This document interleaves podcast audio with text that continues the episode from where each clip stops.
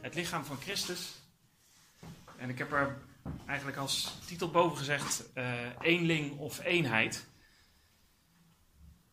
Um, er zijn veel christenen die teleurgesteld in kerken uh, thuis blijven zitten.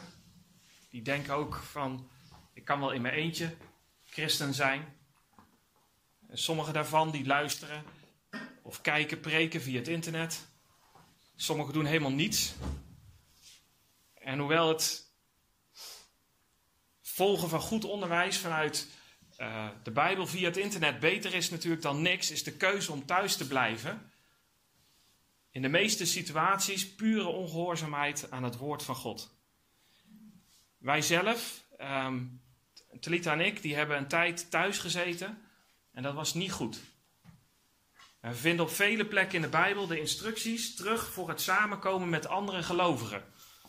In Hebreeën 10, vers 24 en 25 staat: En laten wij op elkaar letten, door elkaar aan te vuren tot liefde en goede werken. Laten wij de onderlinge bijeenkomst niet nalaten, zoals het bij sommigen de gewoonte is, maar elkaar aansporen. En dat zoveel te meer als u de grote dag ziet naderen. We hebben elkaar nodig. Er zijn ook christenen die met een houding komen in de kerk om te consumeren. Dus misschien komen ze voor een fijne preek, voor een mooie muziek, een goed gevoel of wat dan ook precies. Maar ze komen met de houding om voornamelijk iets te halen. Wat, wat, wat is er voor mij vandaag hier? Maar in het gedeelte van vandaag zien we een heel ander beeld terugkomen. Een beeld van een christen die actief onderdeel is van de wereldwijde gemeente van God en onderdeel uitmaakt van een lokale gemeenschap van gelovigen die samenkomen. Um, we gaan het hele gedeelte nog eens even lezen, want het is, we zijn twee weken geleden zijn we al begonnen met 1 Korinthe 12. En het is één geheel, dus voor de mensen voor wie het een beetje weggezakt weer was, gaan we het toch nog een keer helemaal even lezen. En gaan we ook nog eventjes uh, een deel ervan uh, samenvatten. Van het eerste gedeelte. Dan gaan we wat meer inzoomen op het uh, tweede gedeelte. Wat nu de geestelijke gaven betreft, broeders, wil ik niet dat u onwetend bent. U weet dat u heidenen was, weggetrokken naar de stomme afgoden, zo liet u zich meevoeren. Daarom maak ik u bekend dat niemand die door de geest van God spreekt, zegt: Jezus is een vervloekte. Ook kan niemand zeggen, Jezus is Here, dan door de Heilige Geest. Er is verscheidenheid van genadegaven, maar het is dezelfde Geest. Er is verscheidenheid van bedieningen, en het is dezelfde Here. Er is verscheidenheid van werkingen, maar het is dezelfde God die alles in allen werkt. Aan ieder echter wordt de openbaring van de Geest gegeven tot wat nuttig is voor de ander. Want aan de een wordt door de geest een woord van wijsheid gegeven en aan de ander een woord van kennis door dezelfde geest. En aan de ander geloof door dezelfde geest en aan de andere genadegaven van genezingen door dezelfde geest. En aan de ander werkingen van krachten en aan een ander profetie en aan een ander het onderscheiden van geesten en aan een ander allerlei talen en aan een ander uitleg van talen. Al deze dingen echter werkt één en dezelfde geest die aan ieder afzonderlijk uitdeelt zoals hij wil. Want zoals het lichaam één is en veel leden heeft, en al de leden van dit ene lichaam, hoewel het er veel zijn, één lichaam zijn, zo is het ook met Christus. Ook wij alle immers zijn door één geest tot één lichaam gedoopt, het zij dat wij Joden zijn, het zij Grieken, het zij slaven, het zij vrije, en wij allen zijn van één geest doordrenkt. Want ook het lichaam bestaat niet uit één lid, maar uit velen. Als de voet zou zeggen, omdat ik geen hand ben, ben ik niet van het lichaam, is hij daarom niet van het lichaam? En als het oor zou zeggen, omdat ik geen oog ben, ben ik niet van het lichaam, is het daarom niet van het lichaam? Als het hele lichaam oog was, waar zou het gehoor zijn? Als het hele lichaam gehoor was, waar zou de reuk zijn? Maar nu heeft God de leden, elk van hen afzonderlijk, in het lichaam een plaats gegeven zoals Hij gewild heeft. Als zij alle één lid waren, waar zou het lichaam zijn? Nu echter zijn er wel veel leden, maar er is slechts één lichaam. En het oog kan niet zeggen tegen de hand: Ik heb je niet nodig. Of vervolgens het hoofd tegen de voeten: Ik heb jullie niet nodig. Ja, meer nog, de leden van het lichaam die de zwakste schijnen te zijn, zijn echter juist zeer noodzakelijk. En aan de leden van het lichaam die wij als minder eervol beschouwen, verlenen wij groter eer, en onze oneerbare leden krijgen een grotere eer. Onze eerbare leden echter hebben dat niet nodig. Maar God heeft het lichaam zo samengesteld dat hij aan het lid dat tekort komt groter eer gaf. Opdat er geen verdeeldheid in het lichaam zou zijn, maar de leden voor elkaar gelijke zorg zouden dragen. En als één lid lijdt, lijden alle leden mee. Als één lid eer ontvangt, verblijden alle leden zich mee. Samen bent u namelijk het lichaam van Christus en ieder afzonderlijk zijn leden. God nu heeft sommigen in de gemeente een plaats gegeven. Ten eerste apostelen, ten tweede profeten, ten derde leraars, vervolgens krachten, daarna genadegaven van genezingen, vormen van hulpverlening, bestuurlijke gaven, allerlei talen. Zijn zij soms alle apostelen? Zijn zij soms alle profeten? Zijn zij soms alle leraars? Zijn zij soms alle krachten? Hebben zij soms alle genadegaven van genezingen? Spreken zij soms alle in talen? Zijn zij soms alle uitleggers? Streef dus naar de beste genadegave en ik wijs u een weg die dit alles nog overtreft. Treft.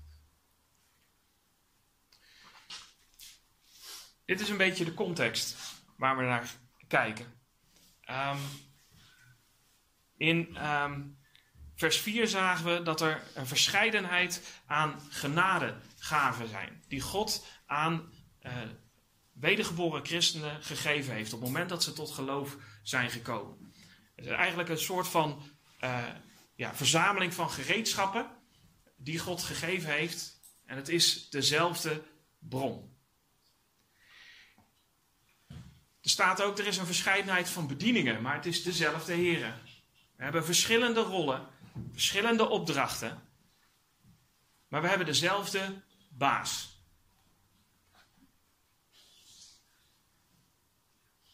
En er is ook een verscheidenheid van werkingen. Maar het is dezelfde God die alles in alle werkt. Dus we hebben verschillende werkwijzen, die horen bij verschillende taken. Maar het komt van God en het draait om Hem. Je kunt een hamer gebruiken om een spijker erin te slaan bij het bouwen van een uh, dak. Je kunt een hamer ook gebruiken bij het smeden van ijzer. Er zijn verschillende uh, doeleinden van hetzelfde gereedschap. En zo zien we ook dat er verschillende werkingen zijn uh, van, de, uh, van dezelfde gaven die er zijn in de gemeente van uh, God. Er zijn verschillende gaven, verschillende bedieningen en verschillende werkingen. En dan zegt hij, aan ieder echter wordt de manifestatie van de geest gegeven tot wat nuttig is. Um, dan komt hij met, met, met eigenlijk al die, uh, die werkingen, of al die, die gaven die God gegeven heeft. Um, woord van wijsheid, woord van kennis, geloof, uh, genezingen, etc. Het is allemaal door dezelfde geest. En hij zegt met een doel um, van de opbouw van de gemeente. Dat vinden we terug in hoofdstuk 14 en ook in Efeze 4. Het is het doel van de opbouw van de gemeente en dat is allemaal tot eer van God. Um, al deze dingen echter werkt één en dezelfde geest die aan ieder geeft, um, afzonderlijk uitdeelt zoals hij wil. Aan ieder afzonderlijk. En dan komen we op het gedeelte waar we nu zijn uitgekomen. Hij zegt, al deze dingen echter werkt één en dezelfde geest die aan ieder afzonderlijk uitdeelt zoals hij wil. Nou, ik heb daar wat lijntjes getrokken, want hij gaat door op dat principe wat hij hier, wat hij hier uh, uitlegt. Hij zegt van uh, aan ieder, uh, we hebben één en dezelfde geest. En dan gaat hij een beeld gebruiken van het, gewoon het menselijk lichaam. Hij zet een, een, een beeld neer van nou, nu ga ik jullie vergelijken met een menselijk lichaam. En hij zegt wel, er is één en dezelfde geest en dat is één lichaam. En ieder van jullie uh, heeft gaven gekregen. En zo zijn er veel leden in het lichaam. Nou, dat is het beeld wat hij nu gaat neerzetten. En dat werkt hij verder uit. Hij zegt van al die leden van dit ene lichaam, hoewel het er veel zijn. Hij zegt er is een enorme diversiteit in het lichaam. Ehm, maar het is één lichaam, er is toch eenheid. Zo is het ook met Christus. Dus hoe ziet dat er dan uit? Ehm, hij zegt, want zoals het lichaam één is en veel leden is, zo is het ook met Christus. Dus hij vergelijkt ons menselijk lichaam, vergelijkt hij met, het, uh, met de gemeente, met de uh, samenkomst van gelovigen. Um, nou, het lichaam, ik heb daar een plaatje van, uh, bestaat uit ontzettend veel onderdelen. We hebben spieren, we hebben pezen, we hebben botten, we hebben nieren, we hebben een hart, longen, hersenen, oren, ogen, neus. Allerlei zaken zijn allemaal onderdeel van het lichaam. Maar het is allemaal wel één lichaam. Dus er is een enorme diversiteit wat we hebben in ons lichaam. Allemaal onderdelen die een andere functie hebben. Maar het is wel één lichaam. En dat beeld, zegt hij, gebruikt hij hier. En Paulus betrekt zichzelf er ook bij. Hij zegt ook wij allen immers zijn. Dus het is alle gelovigen bij elkaar. Het wereldwijd, of je, als jij op het moment dat jij tot geloof komt, uh, lezen we in Efeze, dan ontvang je de Heilige Geest. En dan word je toegevoegd aan de wereldwijde gemeente, aan dat lichaam van Christus. Of je nou wil of niet, eh, je hoort erbij. Hij zegt zelfs van ah, of, dat nou, of wij nou Joden zijn of Grieken, wat je achtergrond ook was, hè, de Joden, Grieken, dat hebben we al eens eerder gezien. Uh, dat gebruikt Paulus om te, uh, eigenlijk onderscheid te maken tussen de Joden die al het, het, het, volk van God waren, het uitgekozen volk van God op aarde, en de Grieken als zijnde de heidenen, alle niet-Joden. Dus wat je achtergrond ook was, en wat je nu ook bent, of je nu slaaf bent of vrij, hij zegt, wij zijn nu alle van één geest doordrenkt. En dan moet ik, als ik dat lees, dan moet ik heel erg denken aan het bloed dat door ons hele lichaam gaat. Dat zit overal. En dat is, heeft overal een rol eh, in elk uh, lichaam. Als er op een bepaalde plek geen bloed meer komt, dan heb je een probleem, want dan sterft dat onderdeel sterft af in jouw lichaam. En dat beeld gebruikt Paulus nu om ons uit te leggen hoe de gemeente, hoe de, uh, de gemeente moet functioneren hier op aarde. Hij zegt het is een eenheid, maar het bestaat uit aparte onderdelen met een eigen functie. Want ook het lichaam bestaat niet uit één lid, maar uit vele. Nou, ik heb hier de, een plaatje van de nieren en een plaatje van een hart.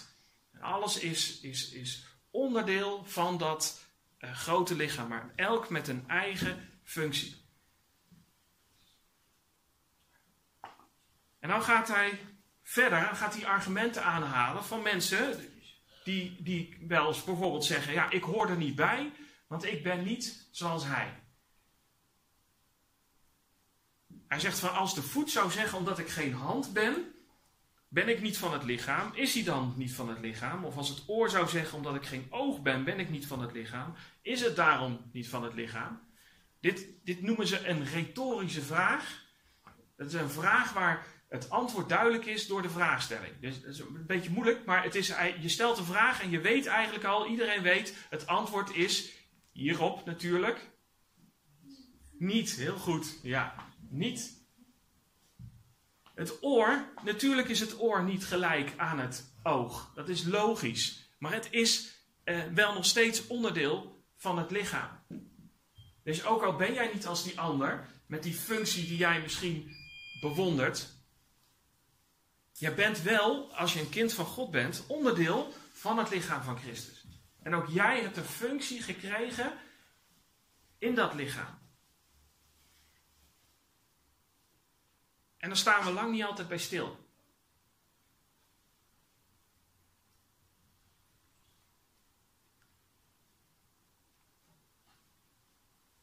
We zijn ook niet allemaal hetzelfde. Er is een enorme diversiteit. Als het hele lichaam oog was, waar zou het gehoor zijn? En als het hele lichaam gehoor was, waar zou de reuk zijn? Dus een beetje van ja, als we nou met z'n allen één groot oor zouden zijn, dat is raar toch? Dan, dan, dat werkt niet. Sowieso, het oor op zichzelf kan natuurlijk helemaal niks. En laten we nou eerst eens kijken wat hij hier zegt over uh, dat lichaam. En nou, volgens mij heeft hij het in eerste instantie heeft hij het gewoon over hoe God het lichaam gemaakt heeft. Ons lichaam. Hij is de architect, niet evolutie. We hebben vorige week nog gezien. Van die man die tot de conclusie kwam van wauw, dat oor dat zit zo mooi in elkaar. Dat lijkt wel alsof het iemand het ontworpen heeft. Nou, dat is ook ontworpen. God heeft het ontworpen. En hij heeft elk onderdeel in het lichaam, of het nou het hart is, of de nieren, of de longen, of de hersens, of, of je strottenhoofd, of wat dan ook. Hij heeft alles een eigen positie en functie gegeven. Psalm 139 zegt het zo, want u hebt mijn nieren geschapen, mij in de schoot van de moeder geweven. Ik loof u omdat ik onzagwekkend wonderlijk gemaakt ben. Wonderlijk zijn uw werken en mijn ziel weet dat zeer goed. Hoe bijzonder is dat? Zo heeft God het lichaam gemaakt. En wij, hoe meer je het lichaam gaat bestuderen, hoe bijzonderder het wordt dat wij überhaupt, dat, dat alles werkt. Bijzonder. En als ze één lid waren, waar zou het lichaam zijn? Een hand, op zichzelf is gewoon dood. Het, doet niks, het kan niks. Het heeft energie nodig, het heeft zuurstof nodig. De afvalstoffen moeten weggehaald worden uit de, hand. Het is onderdeel van een complex lichaam.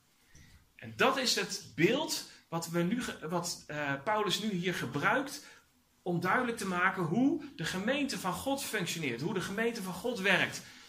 Hij zegt, God is de architect. God heeft dit bedacht. God heeft het wereldwijde lichaam van Christus, alle gelovigen bij elkaar, heeft hij bedacht. En hij heeft elk van ons, niemand uitgezonderd, iedereen die gelooft, heeft hij een plek gegeven. Ieder heeft zijn eigen positie en functie. En ik denk dat we daar echt te weinig bij stilstaan. Zoveel christenen komen gewoon naar de kerk en denken, ja weet je, eh, fijn zingen, fijn naar een preek luisteren en weer weg. Maar we hebben allemaal een eigen positie en functie gekregen van de architect God. Hij heeft het in het lichaam, dus je bent onderdeel van het instrument van God op aarde, een plek gegeven. En die plek, die heb je dus al. Zoals hij gewild heeft. Zagen we ook al in vers 11 terugkomen.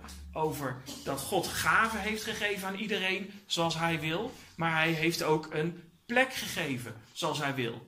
En ik denk zelf dat God voor uh, mensen wel ook op verschillende momenten in hun leven verschillende bedieningen kan hebben. Dus dat, het, het, staat niet per se dat je één positie uh, hebt uh, voor altijd. Maar God, God, het is in ieder geval zoals God het gewild heeft. Het is niet iets wat je zelf kiest. En als zij alle één lid waren, waar zou het lichaam zijn? Er is geen eenheidsworst. Het is juist een diverse, complexe eenheid van allemaal nieuwe, unieke scheppingen. Als in 2 Korinthe 5, vers 17 eh, lezen. Zoals we, wie in Christus is, is een nieuwe schepping.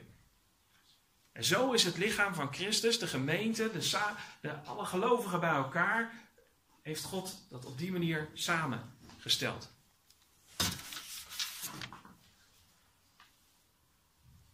Maar we zijn een afhankelijke eenheid. Nu echter zijn er veel leden, maar er is slechts één lichaam. En het oog kan niet zeggen tegen de hand: Ik heb je niet nodig. Of vervolgens het hoofd tegen de voeten: Ik heb jullie niet nodig. Dat kan je niet zeggen. Ja, je, je kunt het misschien wel zeggen, maar het is onzin. Dat is eigenlijk wat hij hier zegt. Er is in de gemeente van God geen ruimte voor egotrippers of bankhangers. Kijk maar eens hoe het menselijk lichaam functioneert als één geheel. Als jij tegen jouzelf, als jij zegt van ik heb het hart niet nodig, dan kun je dat wel zeggen als hand, maar het is niet waar. Je hebt het hart heel erg nodig.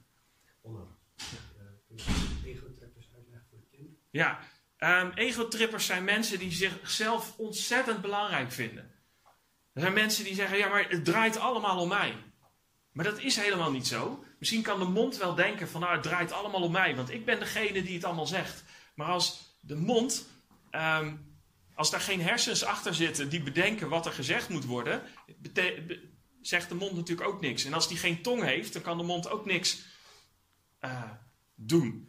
Dus dat is, dat is in, in de gemeente van God is, het, is er geen ruimte voor, voor mensen die op de voorgrond staan. Of mensen die zeggen: Weet je wat, ik heb iedereen niet nodig. En ik ga wel lekker thuis op de bank hangen. Um, want ik heb de rest toch niet nodig. Daar is geen plek voor. Sterker nog, zegt hij, de leden van het lichaam die het zwakste schijnen te zijn, zijn echter juist zeer noodzakelijk. Als je gaat kijken naar waar onze hart, nieren, darmen, lever, uh, loggen, waar die allemaal zitten, die zijn onkwetsbaar, of die zijn heel kwetsbaar, maar die zijn uh, onzichtbaar. Die zijn weggestopt. Die zijn weggestopt onder lage vet en onder spieren, allemaal om ze te beschermen. Um, en, maar ze zijn ontzettend noodzakelijk om iets te kunnen. En elk gelovige is onderdeel van het lichaam en is nodig. Dus ook de mensen die misschien onzichtbaar zijn in de gemeente. Er gebeuren heel veel dingen uh, waarin mensen dienen waarvan je misschien niet door hebt gehad dat iemand het gedaan heeft. Vanochtend heeft iemand die cupjes staan vullen met uh, druivensap. Dat is een onzichtbaar dienen geweest. Maar het was wel nodig, want anders hadden wij niet kunnen drinken. Simpel is het, hè? Zo zijn er veel meer dingen. Wat dacht je van um, mensen die bidden voor de gemeente? Bidden voor anderen.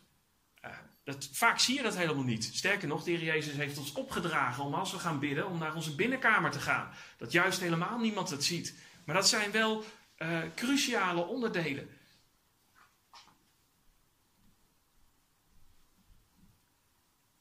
Nou gaat hij in, in vers 23 en, en, en, en 24, 25 wat verder over uh, het, de voorgrond en de achtergrond. Hij zegt aan de leden van het lichaam die wij als minder eervol beschouwen, verlenen wij groter eer. En onze Um, oneerbare leden krijgen een grotere eer. Onze eerbare leden hebben dat echter niet nodig, maar God heeft het lichaam zo samengesteld dat hij aan het lid dat tekort komt groter eer gaf.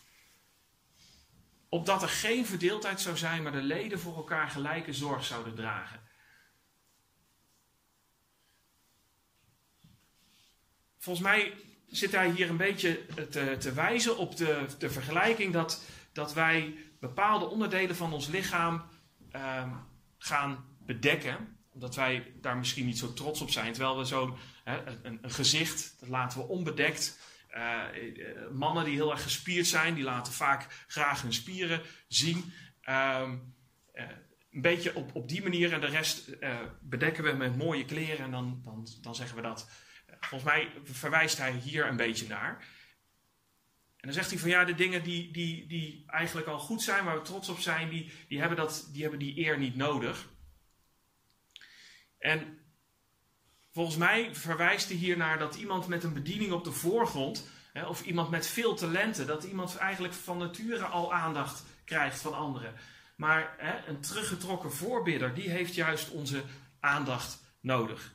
En dat zegt hij van God heeft het lichaam zo samengesteld. Dus God heeft echt een, een, een het, het als één geheel gemaakt. Waar geleerd, eenvoudig, rijk, arm, uh, alles door elkaar zit. Als, ik, als, ik naar dit, als we nu alleen al naar deze lokale gemeente kijken, kijken, dan zitten hier zoveel verschillende soorten mensen tussen, zoveel verschillende soorten karakters, zoveel uh, unieke individuen, dat je denkt van, zouden die mensen spontaan samen gaan komen? zo gezellig bij elkaar gaan zitten. Uh, behalve dan omdat wij één Heer hebben, omdat wij één God hebben, omdat God ons hier uh, geplaatst heeft. En hij doet dit omdat er, geen, opdat er geen verdeeldheid zou zijn, maar de leden voor elkaar gelijke zorg zouden dragen. Dus we moeten niet kijken naar iemands afkomst, naar iemands positie, naar iemands gaven of talenten. Maar elkaar allemaal aandacht geven. Geen aanzien des persoons, uh, legt Jacobus uit in uh, hoofdstuk 4 van Jacobus.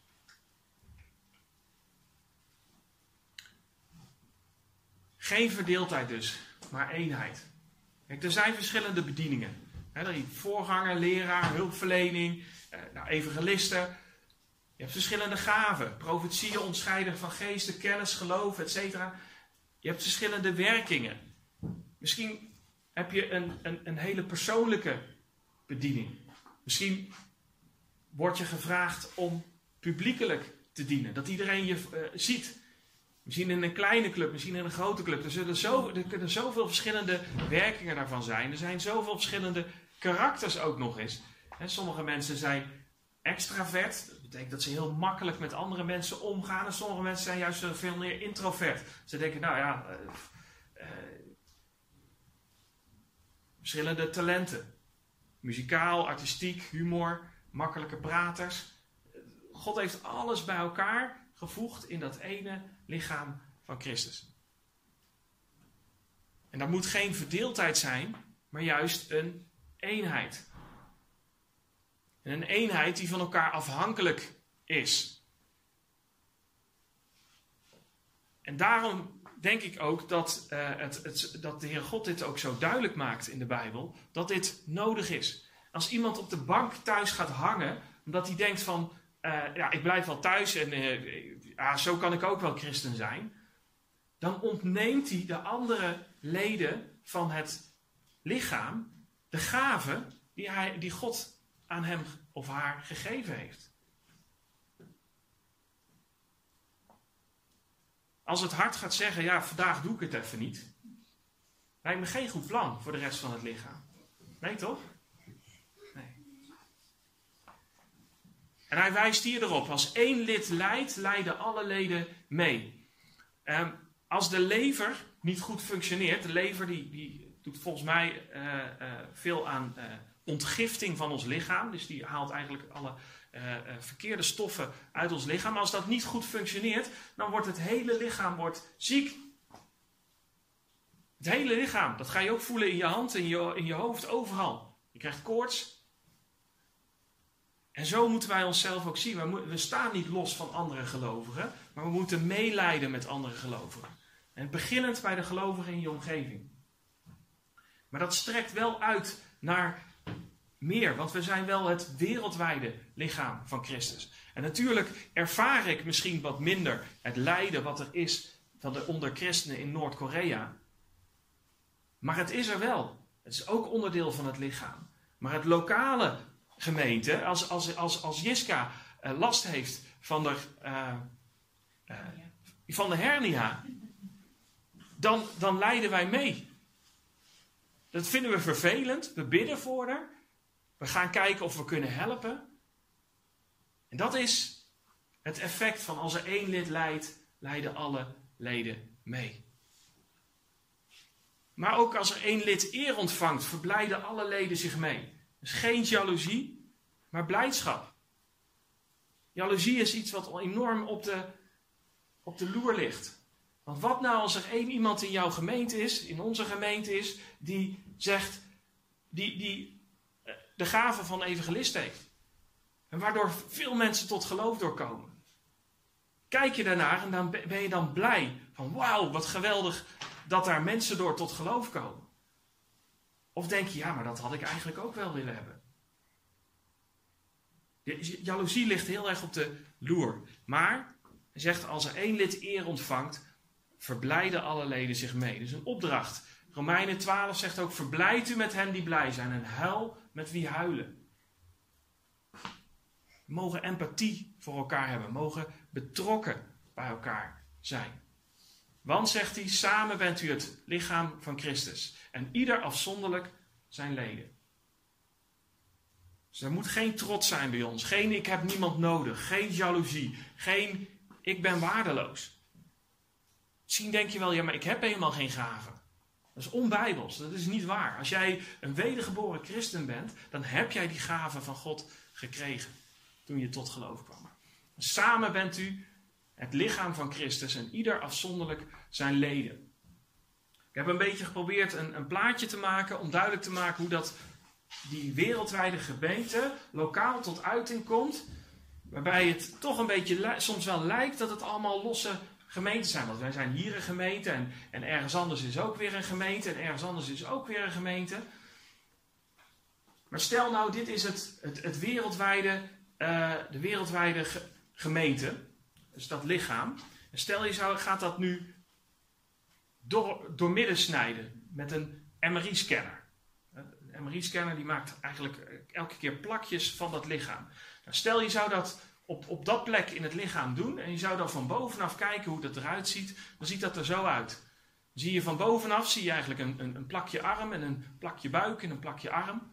Nou, en als je dat doet bij de benen, dan zie je plakje been, plakje been. Het lijkt los van elkaar te zijn, maar het lichaam zelf is zo complex dat het wel één eenheid is. Het is een, een driedimensionale eenheid en die komt lokaal eh, tot uiting. Nou, dat is een beetje uh, mijn beeld hiervan. Dat ik denk van ja, maar het is toch één eenheid. En ik, heb, ik ben bij andere gemeentes geweest, bij andere gelovigen, dat ik, dat ik daar ben en dat ik echt ervaar van wauw, ik heb die eenheid. Wauw, het is, hier is de Heere God, staat ook centraal. Um, en uh, dan kun je dan toch ook op die andere plek de eenheid van God ervaren. Dan gaat hij uitleggen over wat bedieningen die er zijn in de gemeente. God heeft nu sommigen in de gemeente een plaats gegeven. Toen ik dit gedeelte las, toen kwam bij mij uh, ja, het, de vergelijking eigenlijk op. En dat ik zag van, dat ik in deze, in deze lijst een, een opbouw zag van gaven en rollen, eh, of bedieningen en gaven die nodig zijn op het moment dat de gemeente gesticht wordt. Um, hij zegt ten eerste apostelen, ten tweede profeten, ten derde leraars. En in Efeze 4 geeft hij ook aan van dat, uh, uh, zegt hij, en hij heeft sommigen gegeven als apostelen, anderen als profeten, weer anderen als evangelisten. Dus daar staan nog andere gaven bij, en weer anderen als herders en leraars, om de heiligen toe te rusten tot het werk van dienstbetoon, tot opbouw van het lichaam van Christus. Dus het is een, het is een, een doel. Het, die bedieningen hebben een doel. Nou, als we dan kijken naar apostelen, het woord apostel betekent gewoon letterlijk gezondene in de Bijbel. En um, voorbeelden daarvan vinden we onder andere van Epaphroditus, Timotheus, Silvanus. Dat werden, in de Bijbel werden dat apostelen genoemd. Niet te verwarren met de apostelen, uh, de twaalf apostelen die Jezus persoonlijk had aangesteld, minus Judas en die vervangen. En uiteindelijk uh, met Paulus erbij. Als uh, ontijdige geboren apostel of zo, hoe hij zichzelf noemt. Um, als je dan kijkt, als Philip hier de gemeente niet gesticht had, hadden we hier nu niet gezeten. Dus dat, dat is eigenlijk het eerste wat er nodig is. En vervolgens moeten er mensen zijn die de gemeente gaan opbouwen, vermanen en troosten. Dat is de, de, de, de gave van profetie, eh, het effect van de gave van profetie, als we dat kijken in hoofdstuk 14. En er moeten leraars zijn die gaan onderwijzen en de zuivere leer gaan bewaken en, en uitleggen. En dan krijg je een beetje dit, uh, dit idee. Want dan komt er ook ruimte voor de overige gaven en uh, bedieningen die er nodig zijn als de gemeente gaat groeien, dan komt er ook, meer, eh, komt er ook een grotere hulpvraag. Uh, er komt organisatie. Uh, is er nodig om dingen te gaan organiseren? Het wordt steeds groter, dus het moet, het moet nagedacht worden over bepaalde uh, onderdelen. Maar hoe het ook zij, dit is een beetje een, een, een lijst van, van gaven en, en bedieningen. Waarvan Paulus zegt van ja, maar zo heeft God het lichaam van Christus gemaakt. En wij zijn niet allemaal hetzelfde. Dus we moeten ook niet elkaars werk willen doen. Zijn ze soms alle apostelen? Zijn soms alle profeten? Zijn ze soms alle leraars? Zijn ze soms alle krachten of werkers van krachten? En we zijn soms alle genadegaven van genezing en spreken soms alle in talen? Zijn ze soms alle uitleggers? Dit is weer zo'n retorische vraag en het antwoord is natuurlijk weer nee. We hebben niet allemaal dezelfde bediening en gaven. Streef dus naar de beste genadegave. Ik denk dat hij hier bedoelt, in eerste plaats doelt op een ehm, gezamenlijk streven naar de beste genadegave. Daar heb ik, heb ik twee argumenten voor. In het Grieks gebruikt hij hier een, uh, een woord dat in het, het, het woord zelf staat in het meervoud. Dus het lijkt te verwijzen naar hun als geheel. Tegelijkertijd hebben we ook al gezien in vers 11 en vers 18 dat God het is die aan ieder, uitzonder, die aan ieder afzonderlijk uitdeelt zoals hij wil. En in het lichaam een plaats gegeven heeft zoals hij wil. Dus God deelt de positie uit en God deelt de gave uit. En dan zou ik het een verwarrende opdracht vinden om dan te zeggen: streef dan nu naar de beste gave. Want hoe moet ik streven naar een gave die ik niet heb gekregen, misschien van God? Dat vind ik een moeilijke. Ehm, het kan ook zijn dat hij bedoelt dat je moet, stel je hebt meerdere gaven van God gekregen, dat je moet, moet uh, streven naar de gave, uh, de beste genadegave, het lijstje dat hij net heeft gegeven, dat de gemeente opbouwt, dat er opbouw is van de gemeente. Maar hoe het ook zij, hij zegt van ik wijs u een weg die dit alles nog overtreft. dan gaat hij in het, het, het bijzondere hoofdstuk over de liefde neerzetten, in hoofdstuk 13. Dan gaan we... Uh, de volgende keer waarschijnlijk naar kijken. De liefde bindt alles samen. Als wij onze gaven gaan inzetten zonder liefde en als we onze bedieningen inzetten zonder uh, bedieningen doen zonder liefde, uh, als we dingen uitwerken zonder liefde, dan is het waardeloos. Dan stelt het niks voor. Dan gaat het mis in de gemeente. Daarom zegt hij van ja, ik wijs u een weg die dit nog alles over treft. Maar nu heb ik wel een, een, een vraag. Ken jij je gaven? En ken jij je bediening? En hoe kom je daarachter? Kom je er op deze manier achter? Mijn, mijn kinderen hadden gevraagd: van, kun je er eens een keer een leuk dierenplaatje tussen doen? Nou, bij, bij deze Isabel was het toch nog gebeurd. We komen er natuurlijk niet achter, al hangend op de bank, wat onze gaven zijn. Dus we moeten om ons heen gaan kijken. We moeten ga eens kijken naar je familie, naar je buren, naar je vrienden, naar andere gelovigen. En kijk gewoon naar de noden die daar zijn en ga helpen. Of dat nou poetsen is, of dat nou orde scheppen in chaos is, of dat nou samen bidden is, of dat nou bemoedigen is, of dat samen Bijbel lezen is, of dat samen misschien wel Bijbelstudie is. Ga kijken naar waar de noden zijn in je omgeving, van mensen om je heen. En ga zoeken naar wat God daarin gegeven heeft. Dit staat er in 1 Petrus 4. Laat ieder de ander dienen met de genadegave zoals hij die ontvangen heeft. Opnieuw weer, jij hebt ook een genadegave ontvangen. Als goede beheerders van de veelsoortige genade van God. Als ik op de bank blijf zitten, dan ben ik geen goede beheerder van die genade die ik heb gekregen van God. En als iemand spreekt, dan als iemand die de woorden van God spreekt. Dan als iemand dient, dan als iemand die dient uit de kracht die God schenkt, zodat God in alles verheerlijkt wordt door Jezus Christus. Um, het is eigenlijk, ik wil wel even iets duidelijk maken. Ik heb hier uh, twee gaven. Ik heb een rode gave en een uh, groene gave. En um, als ik die nu al aan iemand geef, hoe komt hij daarachter wat de rode of de groene gave is. Als ik nou eens eventjes aan jou geef. Welke is de rode gave en de groene gave en hoe kom je erachter? Door hem aan te zetten. Precies. Een simpel voorbeeld van twee gaven die er misschien aan de buitenkant, waarvan je eigenlijk nog niet eens zo, bij weet, van ja, maar wat, wat brengt het nou? Ik denk dat het ook zo is met de geestelijke gaven die God ons gegeven heeft. Het is voor ons helemaal misschien niet eens zo duidelijk van welke gave is dat nou. Als ik kijk naar, naar mijn leven, hoe dat bij mij gegaan is. ehm, ik heb gewoon simpelweg, ben ik gaan doen wat God van mij vroeg. Wat God op mijn pad bracht. Ik ben op een gegeven moment ehm, bij Bijbelkampen gewoon gaan helpen als tienerleiding. Dat ik dacht van dat vind ik gaaf om, om, om, om, om tieners te vertellen over God en om hen daarbij te helpen.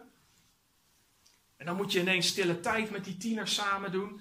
En ineens komen ze met allerlei vragen op je af waar je denkt van, oh, die weet ik helemaal niet. En dan moet je gaan zoeken in de Bijbel. Dan ga je zoeken in de Bijbel. En dan ga je proberen antwoorden te geven aan ze. En vervolgens komt er op een gegeven moment dan iemand die, die je een keer gewoon vraagt van, joh, je, eigenlijk, ik merk dat je dat zo goed doet bij die tieners. Misschien wil je gewoon eens een Bijbelstudie geven aan die tieners.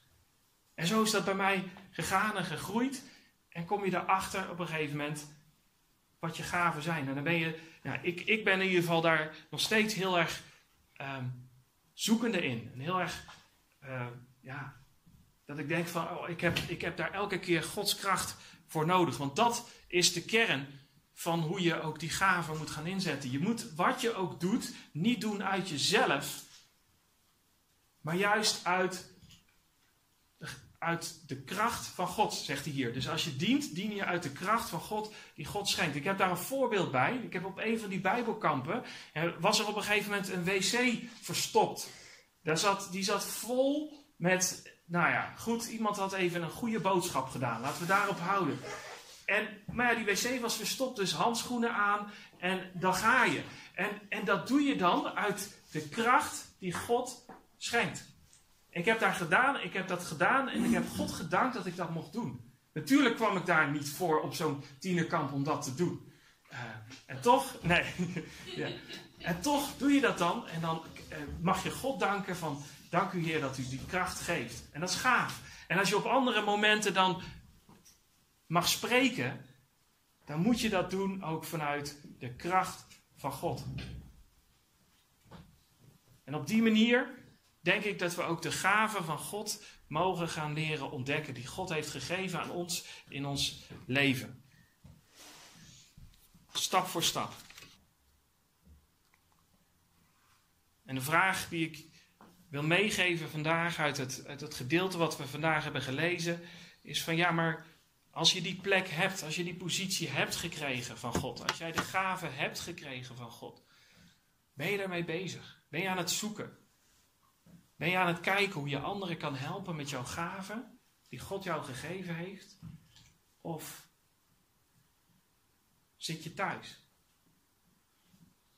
Denk je van, nou, deze keer niet. Ik heb er vandaag geen zin in. Ja, een beetje moe. Kom deze keer wel niet. Of de woensdagavonden. Ik denk, oh, deze keer even niet. Even moe.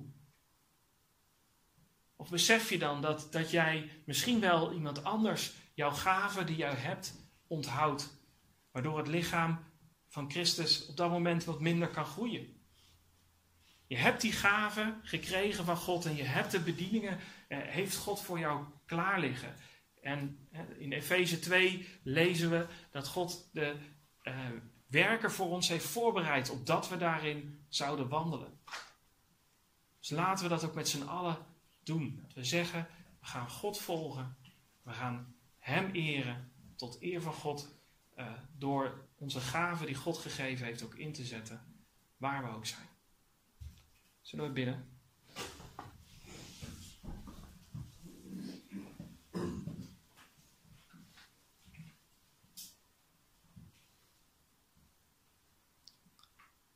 Vader in de hemel, dank u wel dat u zo groot God bent. Dank u wel dat u zo'n geweldig plan heeft met alle gelovigen. En dat u een plan heeft met een lokale gemeente zoals hier. Dat u ons wil inzetten in de omgeving waar we zijn. Dank u wel dat u gaven heeft gegeven aan ons. Dat we het niet uit eigen kracht hoeven te doen, maar dat u op bovennatuurlijke manier wil werken door ons leven heen. Dingen die we zelf niet voor, voor mogelijk houden, dat u werkt door ons heen. Dank u wel dat u zo'n duidelijk voorbeeld heeft gegeven als het, het menselijk lichaam, dat zo complex is, zo divers van alle dingen. Toch één eenheid is. Dat we niet, dat er niks kunnen missen.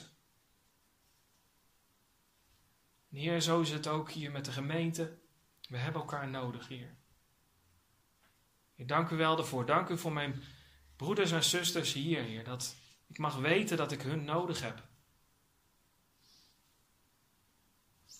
Heer, dank u wel daarvoor dat, dat we er zo voor elkaar mogen zijn om uiteindelijk u te eren. Heer, wilt u zo zijn bij ieder die hier is en niet zo goed weet wat zijn gaven zijn die u gegeven heeft. Heer, wilt u onze ogen openen voor de dingen die u voor ons heeft. Wilt u ons helpen om gewoon te gaan doen wat u op ons pad brengt. Dat we daardoor mogen gaan ontdekken wat u, wat, wat u aan ons gegeven heeft. Dat we die gaven mogen gaan inzetten. Dank u wel voor zoveel, Heer. Heer, wilt u ons zegenen? Vragen we in Jezus' naam. Amen.